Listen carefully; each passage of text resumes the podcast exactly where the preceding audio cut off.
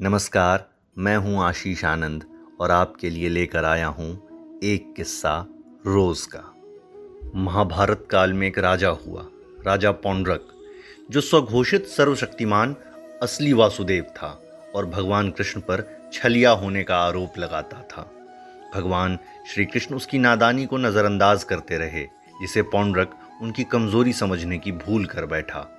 मदमस्त पौंड्रक ने एक दिन एक दूत को द्वारिका भेजा दूत ने भरी सभा में कहा, कृष्ण, तुम जो वासुदेव होने का ढोंग कर रहे हो, उसे त्याग दो और हमारे प्रभु वास्तविक वासुदेव पौंड्रक की शरण में आ जाओ।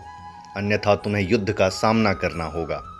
भगवान श्री कृष्ण मुस्कुराते हुए दूत से बोले, राजा पौंड्रक से कहो, युद्ध क्षेत्र में अपने वासुदेव रूप में मिले। दूत ने संदेश पौंड्रक तक पहुँचा दिया। दूत की बात सुनकर पौंड्रक ने भगवान विष्णु के वाहन गरुड़ की नकल का रथ बनवाया। काठ के दो हाथ बनवाकर अपनी भुजाओं में जोड़कर दो भुज से चतुर्भुज बन गया। पीताम्बर धारण कर लिया और नकली नारायणी सेना लेकर युद्ध के लिए भगवान कृष्ण के सामने पहुँचा, जहाँ भगवान श्री कृष्ण अकेले आए थे। पौंड्रक का यह भौंडा रूप देखकर भगवान मुस्कुराते हुए बोले, राजा पौंड्रक, रूप से तुम ही वास्तविक वासुदेव जान पड़ रहे हो, किंतु इसमें एक कमी है। तुम्हारे हाथ में जगत के पालन हेतु सुदर्शन चक्र नहीं है। शायद तुमसे कहीं खो गया था जो मुझे मिल गया है। अपनी संपदा मुझसे वापस लेकर पूर्ण वासुदेव बन जाओ। इतना कहते हुए भगवान ने सुदर्शन चक्र को पौंड्रक के पास जाने का आदेश दिया। पौंड्रक खुशी से आह्लादित हो उठा। सुदर्शन धारण करने के लिए वह आगे बढ़ा। मगर ये क्या? सुदर्शन को थामते ही पौंड्रक सुदर्शन चक्र के भार से धीरे धीरे धरती में धसने लगा और समाप्त हो गया। सुदर्शन वापस अपने वास्तविक स्वामी, यानी श्री कृष्ण के पास आ गया।